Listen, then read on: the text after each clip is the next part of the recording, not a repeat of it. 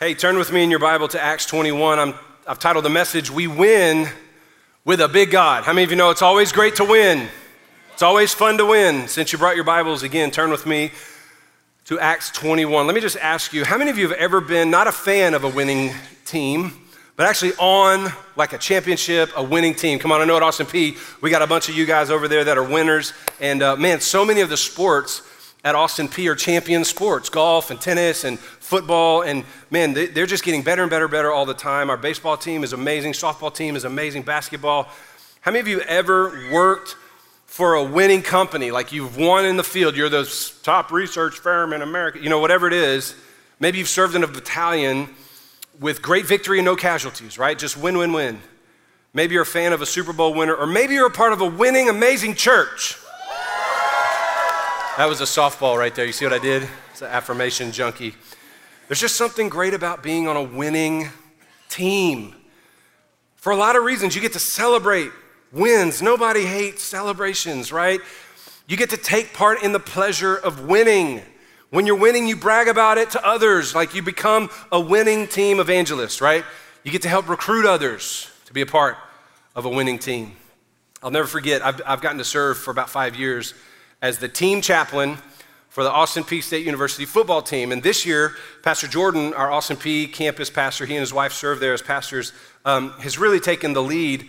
But two years ago, I'll never forget, as chaplain of the team, standing on the sidelines, when Austin Peay won the OVC championship. I mean, first time in decades. It was amazing, amazing time to be on that field. The crowd rushed the field, the fans were out there, the band was playing. It was electrifying. Nobody was in a bad mood when you win. And I'm gonna tell you, it was worth celebrating. They won handsomely, they won an entire season, they pushed hard. It was a worthy expense. How many of you know it's always fun to buy the winning swag? You ever wonder after a Super Bowl, what happens to the losing team's hats? You know what I'm saying? Like they come right out with Super Bowl 57, New Orleans Saints. I'm prophesying. You come out with the Saints hats, right? And then what happened to the boxes of the other team's hats? Just a bonfire somewhere, you know? And then they say, you can get your hat right now at NFL.com. It's always a worthy investment to wear winning gear, to put on the winning merch. And man, it's easy to recruit for winning teams. In fact, I'm an Austin Peay Let's Go Govs evangelist. You know what I'm saying? Like people ask me, of course, I graduated from the University of Tennessee, but I've said it for years. I'm a Govs fan, man. I'm an Austin Peay fan as team chaplain, honestly, this was one of the privileges that I got. Uh, I, I, love getting, I, I, never got hit by a guy in shoulder pads. I never had to catch a ball. I never got tackled by anybody. I never even had to drink through a water bottle through a face mask. You know what I'm saying? I came and I brought spiritual encouragement and pastoral care. And, and, and but when they won that championship, they called me and said, Chaplain gets the bling. Oh, it's nice to be on a winning team. It's nice to be man. This ring is, I got nine more fingers to fill up. So we're to win, win, win, win, win. I will always chaplain a winning team. You know what I'm saying? If I get jewelry out of it, you ever put a ring on and you just kind of walk around with it? So, uh, hello. I just, I, I just want to rock it for a minute. How y'all doing? I mean, y'all just, y'all see me swinging? My friend Gator Dave back there with eight rings on his hands right now. It's nice to be on a winning team. It's nice to carry the brand. It's easy to sell and share with others when you're winning. Like, no, it's, it's hard to recruit to a losing squad. You know what I'm saying?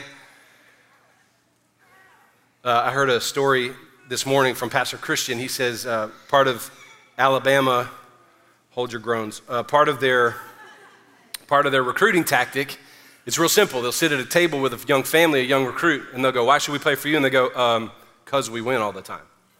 And that's it. That's the recruiting strategy. It's not money or shirts, or we win. And it's always easy to recruit to a winning team. Well, I just want to tell you something.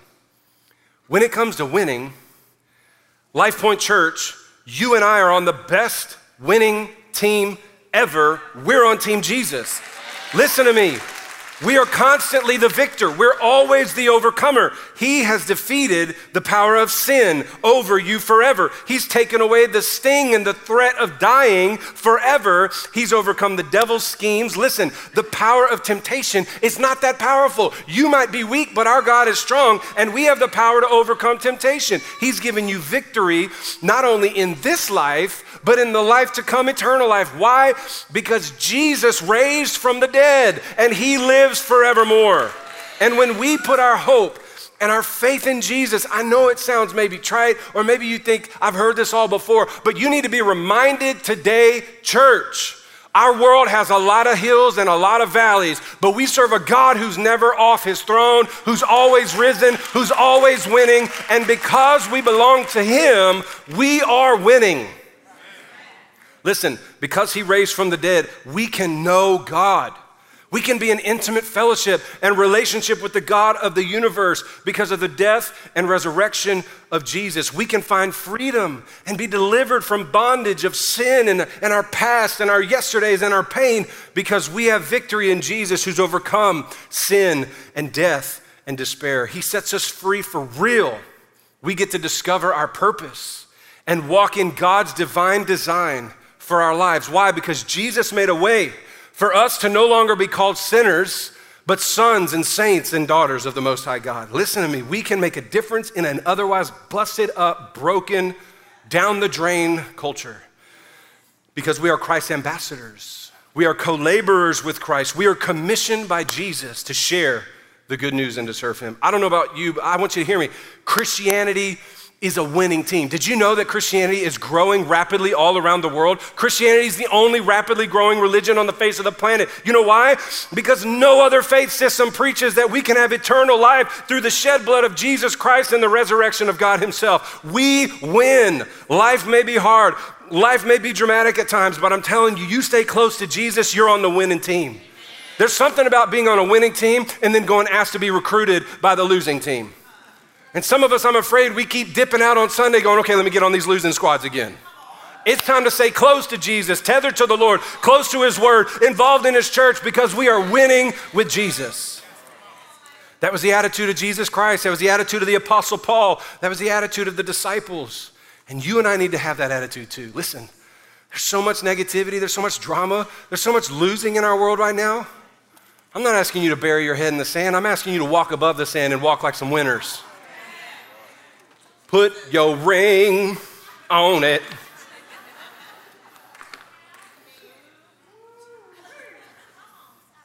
You need to walk around with a championship attitude. This ain't some like pie in the sky, name it, claim it kind of theology. I'm talking the Bible says we win. We win. I have victory over sin. Look at me, everybody. You don't have to give in to temptation anymore. You know why? Because you're a son of the Most High God. You don't have to give in to sexual immorality. You don't have to give in to a, uh, losing your, your cool with your kids. You don't have to give in to your flesh to look at that website again. You have victory over this present darkness, over the sin of this world, because Jesus has raised from the dead. Everywhere Paul went was an opportunity for him to preach Team Jesus. How many of you know it's easy to recruit to a winning team? Everywhere he went, he talked about the Lord. Remember last two weeks ago, I preached in Acts 20 24. He said, My goal is to let everyone I meet know all about this extravagant generosity of the gospel. For others to hear about Jesus, for others to walk with him, brings us back into Acts 21. I want to remind you what's been going on. The Apostle Paul has been on this third trip of missions. He's been around the known world at the time, around the Mediterranean, and he's been on foot for thousands of miles, and he's making his way back to Jerusalem. And he comes back to Jerusalem, and we got set up. How many of you thankful for Pastor Bo's message last week? Follow God when it's hard, right, everybody? And we get back to Jerusalem, and the first thing we see the Apostle Paul, he finally gets back to Jerusalem. I mean, he's been waiting for years. And he finally gets back. Jerusalem's his hometown, his homeland. That's where they sent him. Y'all like how I'm just swinging my winning ring around here like this? Feel so confident. Celebrate, watch this. First thing Paul does when he gets to town celebrate what God's doing. And this is amazing. He's been on the road for years, on foot, traveling, been beat up, in prison, thrown around, threatened with an inch of his life multiple times. And the first thing he does, watch this, is celebrate what God is doing. Watch this, verse 17. So when he had come to Jerusalem, the brothers received us gladly. Remember, Luke is writing this, writing about them together. When he came to Jerusalem, the brothers received us gladly. On the following day, Paul went in with us to James, and all of the elders were present. Now, look, first thing Paul does when he gets back home, goes to church. First thing he does, does is get to the church house. Remember, it's a very long missionary journey through what we now know as the regions around the Mediterranean Sea modern day Greece, Syria, Turkey, Northeast Africa, back to Israel, more specifically to Jerusalem. This is the seat of the faith of God's people.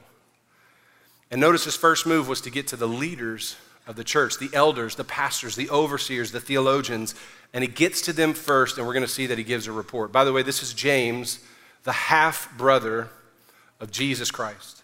This isn't James like Peter, James, and John. That guy was killed a couple chapters ago. This is James, the half brother of Jesus, who would later write the book of James. And he comes to James. By the way, a lot of people have always said that Peter was the leader of the church, but it's clear as you read through Acts, Peter's kind of missing right now. James is the one really leading the church. James is really like the first father of the church in the New Testament.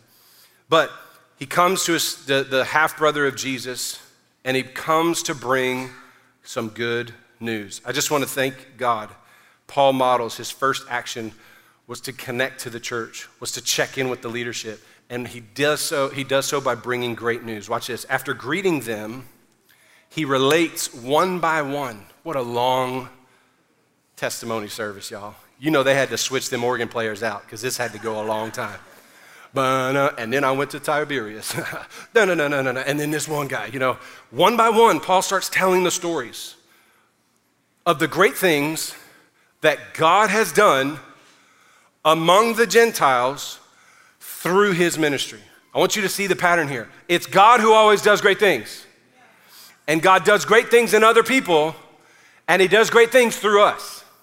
Some of us say, I wish God would just show up, send an angel to my boss and change his life. Yeah, the angel's you. God wants to do great things in them through his people. God always wants to work through his people. So Paul comes in, not bragging on him, he's bragging on God, but he's acknowledging that God used me to heal this person, deliver. Oh man, Eutychus, this little kid fell out the window, y'all. That was crazy. And I just walked over and laid on him like Elijah, and he got up. God healed him, and he used me to do it. And it says that they heard this and they glorified God.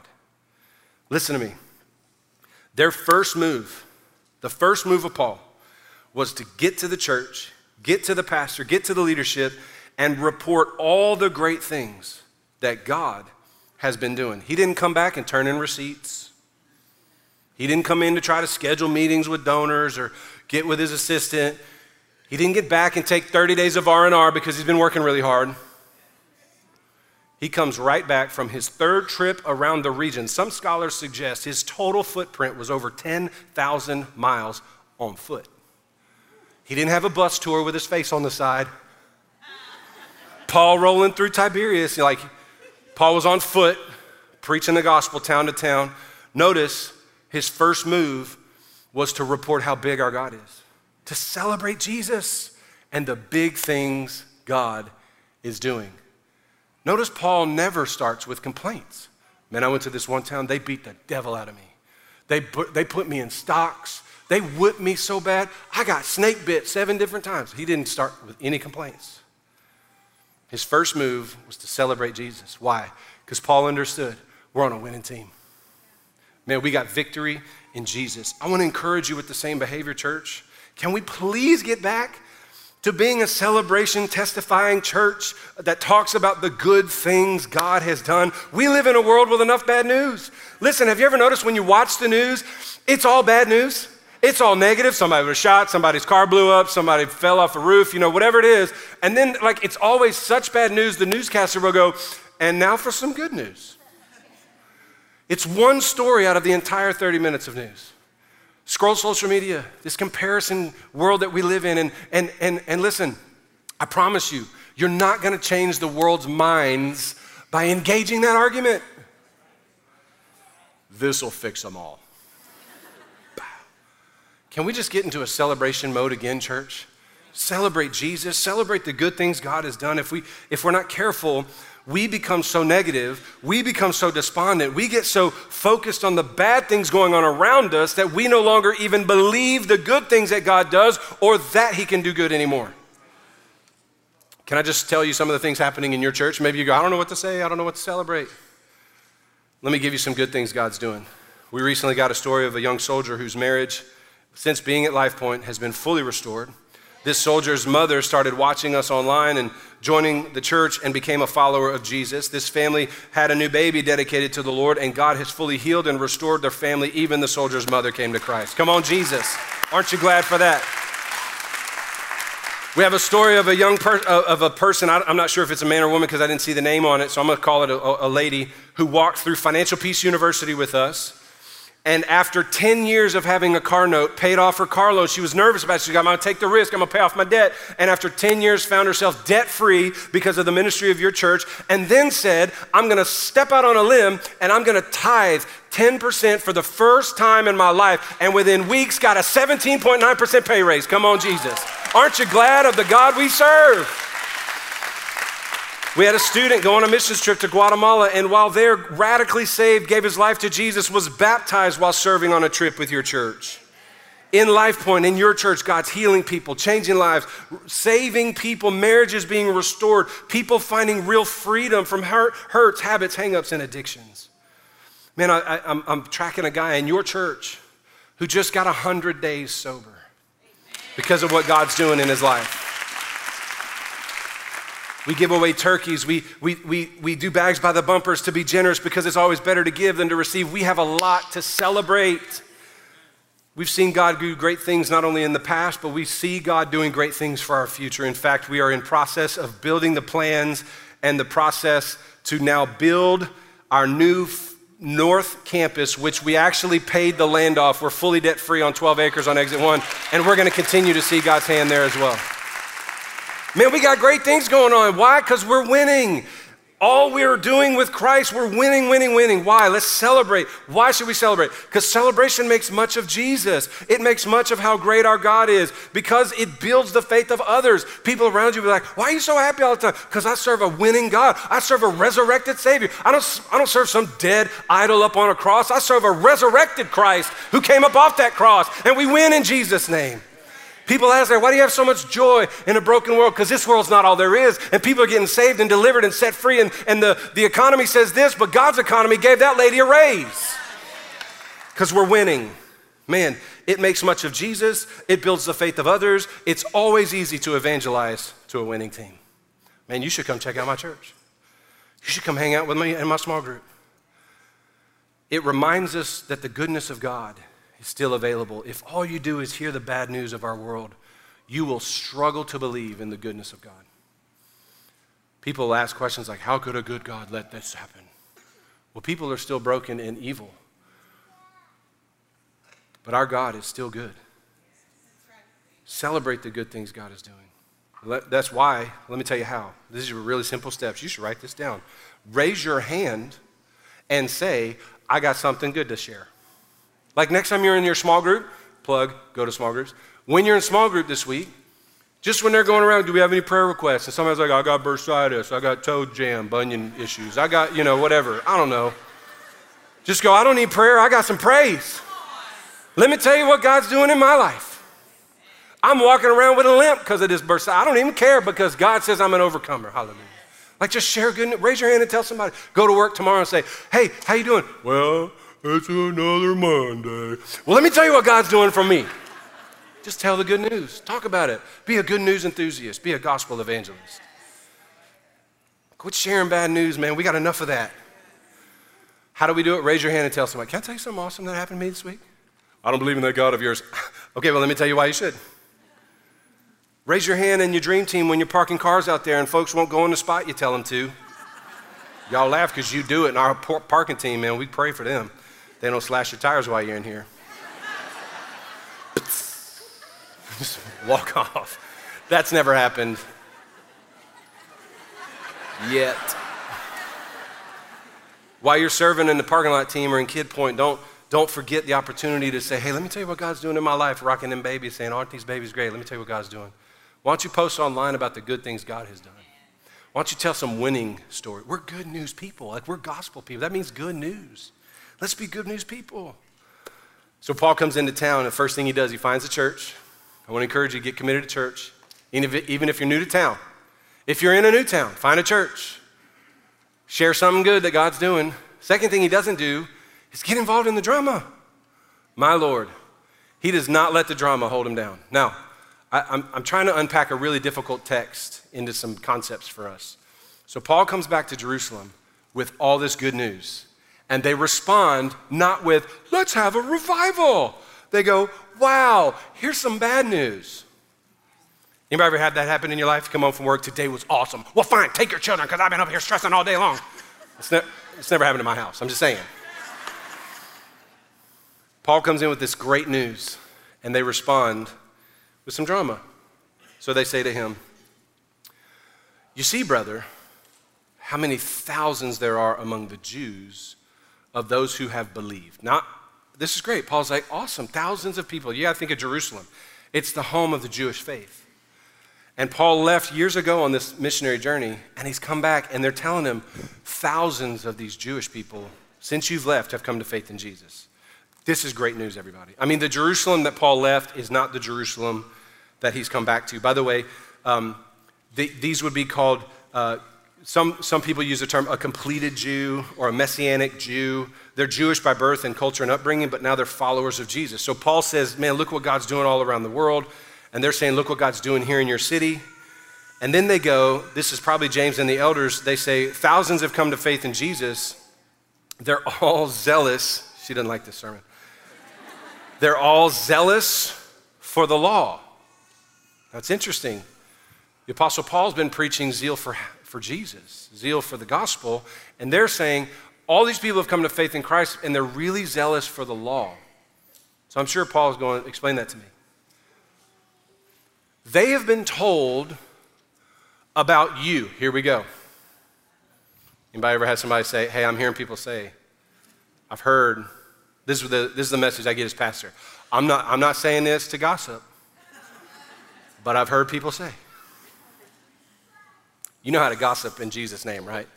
I don't mean to gossip, but pray for Charlie because, and then you just say all the gossip, but it's prayer requests, right? You know what I'm saying? All right. so they say to Paul, thousands of people have come to faith in Jesus, and they're all zealous for the law, which Paul's been teaching zeal for Jesus. And then he said, they have been told about you these thousands of Jewish converts, they've been told about you that you teach all the Jews who are among the Gentiles to forsake Moses, telling them not to circumcise their children or not to walk according to our customs. Let me just show you some red flags of drama. When someone responds to good news with bad news, flag. Like I have this statement I've told my wife, please don't say bad news when I'm excited. Like when I'm dreaming and oh man, and this, that'll never work. I don't have time for that. You know what I'm saying? When they respond to good news with bad news, but look at some of the, this is what people are saying about you, not about us or them. You're the target of this conversation. Notice the extreme language. They said, You teach all the Jews. Well, Paul hasn't even met all the Jews or taught all the, it's an impossibility. You ever had somebody say to you, You do this to me all the time? That's not fair. That's not good fighting. We have a rule in our, our marriage you can't use exhaustive language when you fight. You never, you always. That's what they're doing here. They're saying about you that you teach all the Jews, and then they just, now the, the, the elders telling him this are just reporting to Paul. But what they report are lies. They say you, you're telling people to forsake Moses. That means the law, all of the, the covenant language and the law in the first part of their Bible. You're telling people don't circumcise their children and don't walk according to the customs. And they said, What, what are we to do about this? People are going to hear that you've come back. And I love that Paul doesn't even like acknowledge it. He doesn't go, okay, let's call a meeting. Let's do a church-wide business meeting. Let me put out a statement. Let me call the press. I'll have my wife stand next to me and we'll just do a statement. He doesn't engage the drama at all. Let me just show you a little bit about what this is. Um, his response to false accusations. He never taught all the Jews anything, but he never taught them to reject or forsake Moses, to forsake or abandon the laws of Moses. What he did say, now, how many of you know people always hear what they want to hear and they'll misconstrue what they've heard to fit their narrative? So, what he did say was the law was up until Jesus. And he says Jesus fulfills the law, and your obedience to those rules won't save you, but Jesus saves you. He says it like this in other places. He goes, Keep doing the law, like keep not murdering, keep not lying, keep on honoring your parents but that doesn't save you. Follow Jesus. Don't follow the law for salvation, follow Jesus. So, what Paul didn't get the opportunity to defend was the rest of what he was saying. Yeah, you don't need to follow the law, you need to follow Christ. Do the law, but follow Jesus. Then they said, Well, you, they're saying that you said not to circumcise their children. What he actually said was that circumcision won't save you. If circumcision saves you, then Jesus died for nothing. What he, he goes on to say is actually the circumcision is a cut of the heart where the Holy Spirit comes to live on the inside of you and change you. So you don't have to depend on the circumcision of your flesh. You need to circ- be circumcised in the heart and let God change you. Oh, but they didn't share that part of the story because dramatic people always have their narrative. And they never tell the full story and they're accusatory. So Paul comes back to his town and they go, Guess what people are saying about you? That you told all the Jews to never follow Moses, to never do circumcision, and to avoid our customs. Can I just encourage you, people, dramatic people, sometimes dramatic people are dramatic even after Jesus. It's why we have a new small group here called How to Quit Being Dramatic. Drama happens because people are around, and power, and disrupting ways of life, and and unsettling people's ways of thinking and doing things will always stretch people. Listen, I've worked with church people a long time. Church people have it in them, these are all new converts. Church people have it in them to be wrong, to be misguided, to be power hungry, to be dramatic. Sometimes people will lie on you. We've had people lie on us at the church. Well, that big old church down there, they, all they want your money. No, we don't. We want to change the world. All they want, all, all they want you to, that's a cult. I've been told I'm a cult leader a lot. Welcome. I'm not a cult leader for all of you that are curious.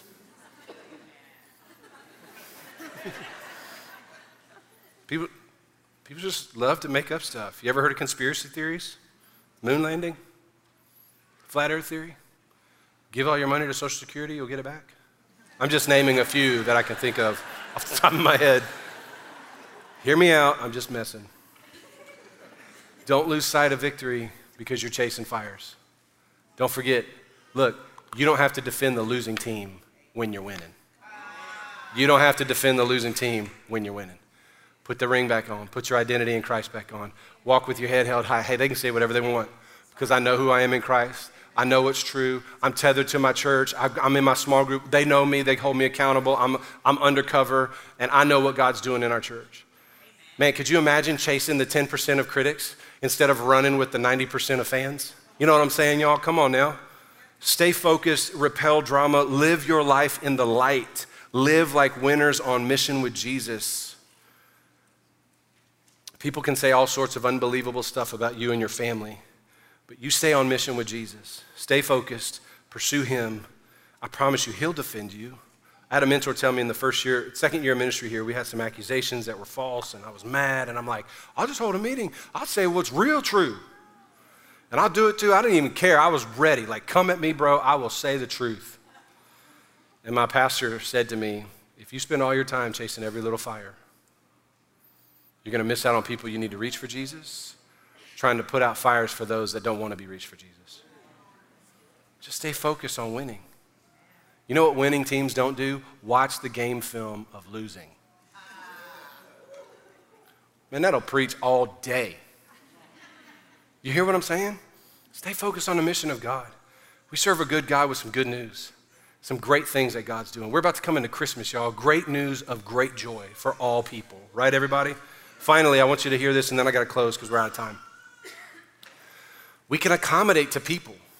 We can come to their level, but don't compromise. Now, accommodation is an interesting word. Some people don't like it, but, but accommodation is when we oblige people who are in need of extra care. Now, this is a really interesting text. Paul comes back, he celebrates, they tell him the bad news, and he doesn't get involved in the drama. He just submits to leadership and he accommodates to people to help them on their journey with Jesus. To accommodate is to, is to, to, to lower your language, so to speak. It's to come meet people at their own level. Let me give you an example. You know how to accommodate with kids, right? You don't talk to kids at doctor level, you talk to kids at kid level. It's like if your little nephew Billy wants to throw baseball with you in the front yard and he's four, you don't go, I was a college ball player, and you wind up a 90 mile an hour fastball, right, coach? Come on. And you slug it into his chest, and you go, Man up, little boy. You go, Here you go, Billy. You accommodate. And that's how we need to treat people sometimes who don't know what we know or serve the God that we serve the way we serve Him. But sometimes in the church world, we're so used to staying high and lofty and holy that we won't accommodate to people and take them on the journey of growth. So Paul is celebrating, first thing back in town. He's hearing this bad news, and then he looks at the, the, the, the apostles. Remember what they said? They're going to hear that you've come. What should we do? And so the apostles give Paul some direction. He doesn't even say. The apostles go, So do what we tell you. One thing I love about the apostle Paul is his willingness to submit to spiritual authority and to serve the house. Paul could have easily said, Do you not know who I am? I got a TV ministry, bruh. I got right hand rings on. You know what I'm saying? Like, I am the Apostle Paul. But he just looks at his leaders. He said, What do, what do you want from me? They go, Do what we tell you. And so they say, We've got these four guys who are under a vow. This is a Nazarite vow. These are new Christians that have come from Judaism. And the Nazarite vow, found in number six, is a very old traditional vow. I'll explain it in just a second.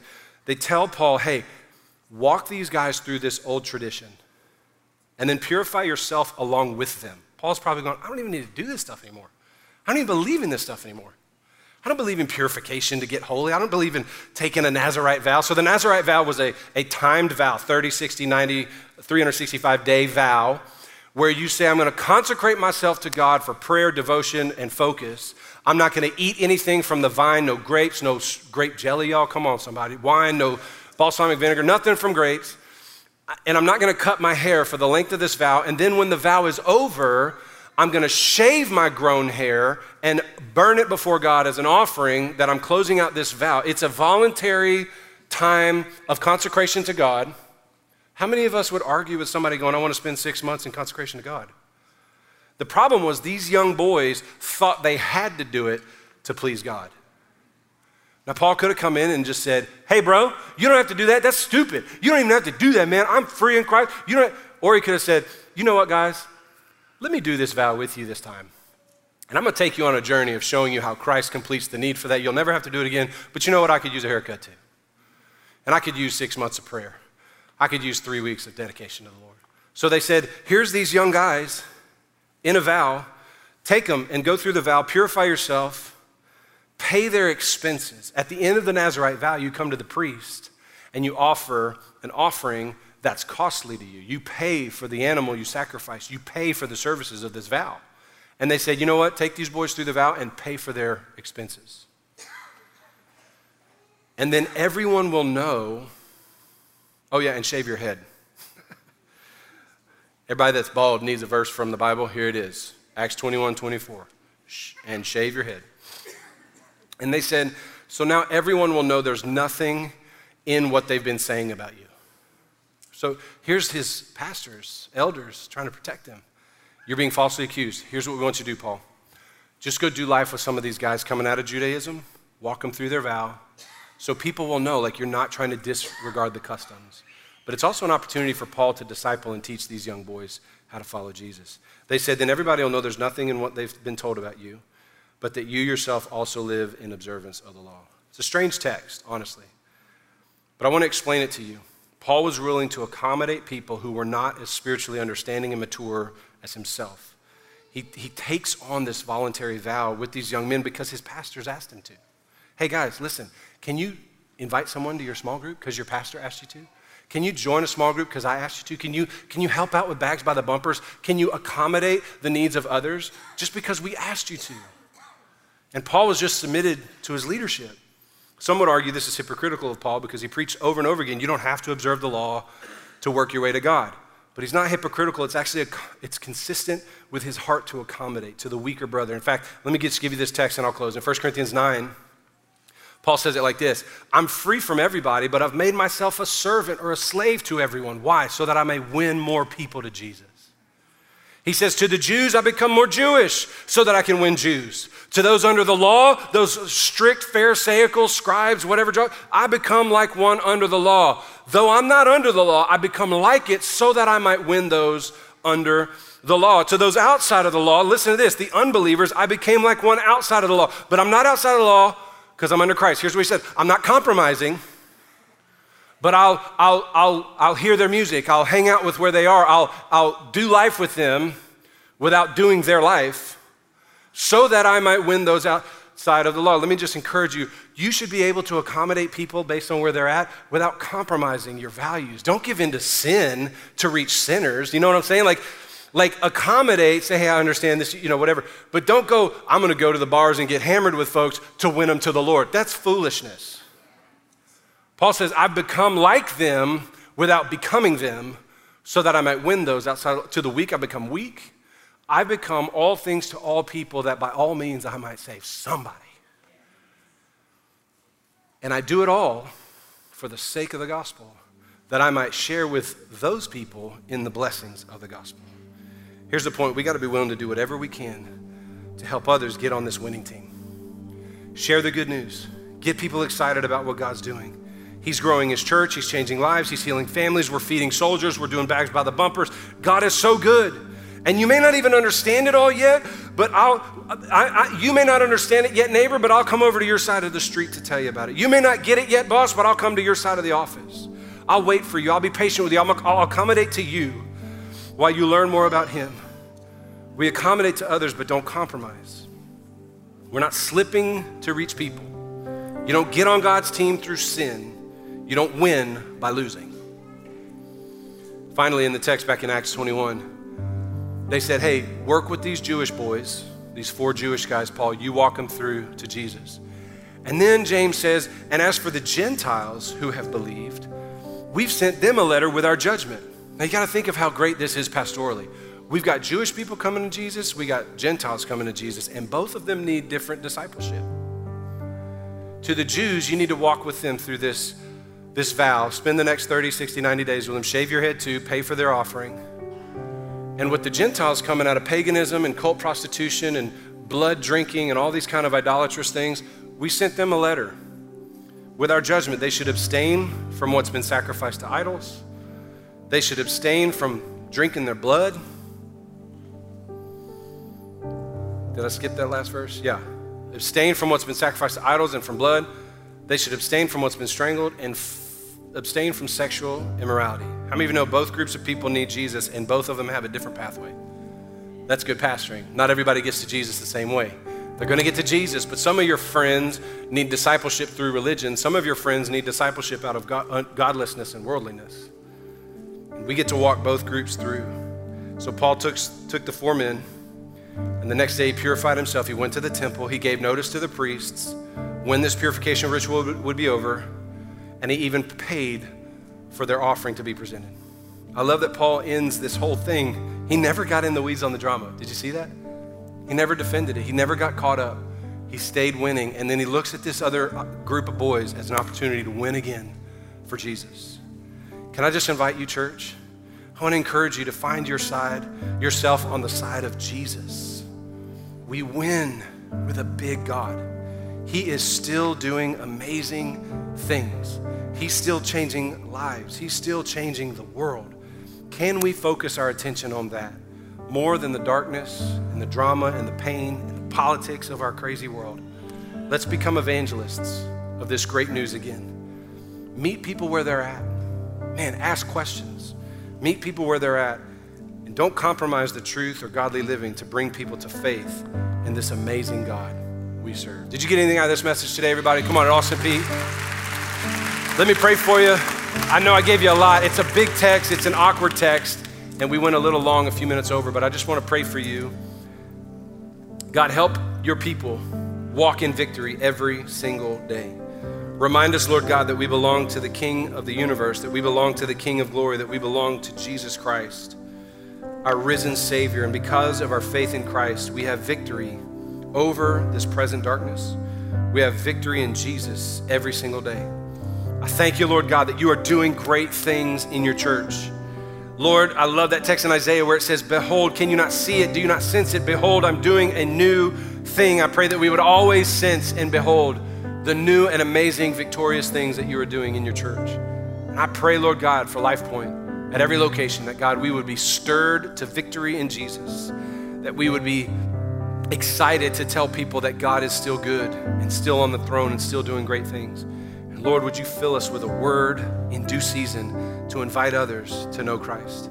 God, whether they're Jews or Gentiles, whether they're inside or outside, maybe we got some church folks that need to be set free of some church baggage. Maybe, God, we've got some unbelievers that need to be walked away from idolatry. Whatever it is, God, give us the wisdom to lead people back to you, to be winning team evangelists.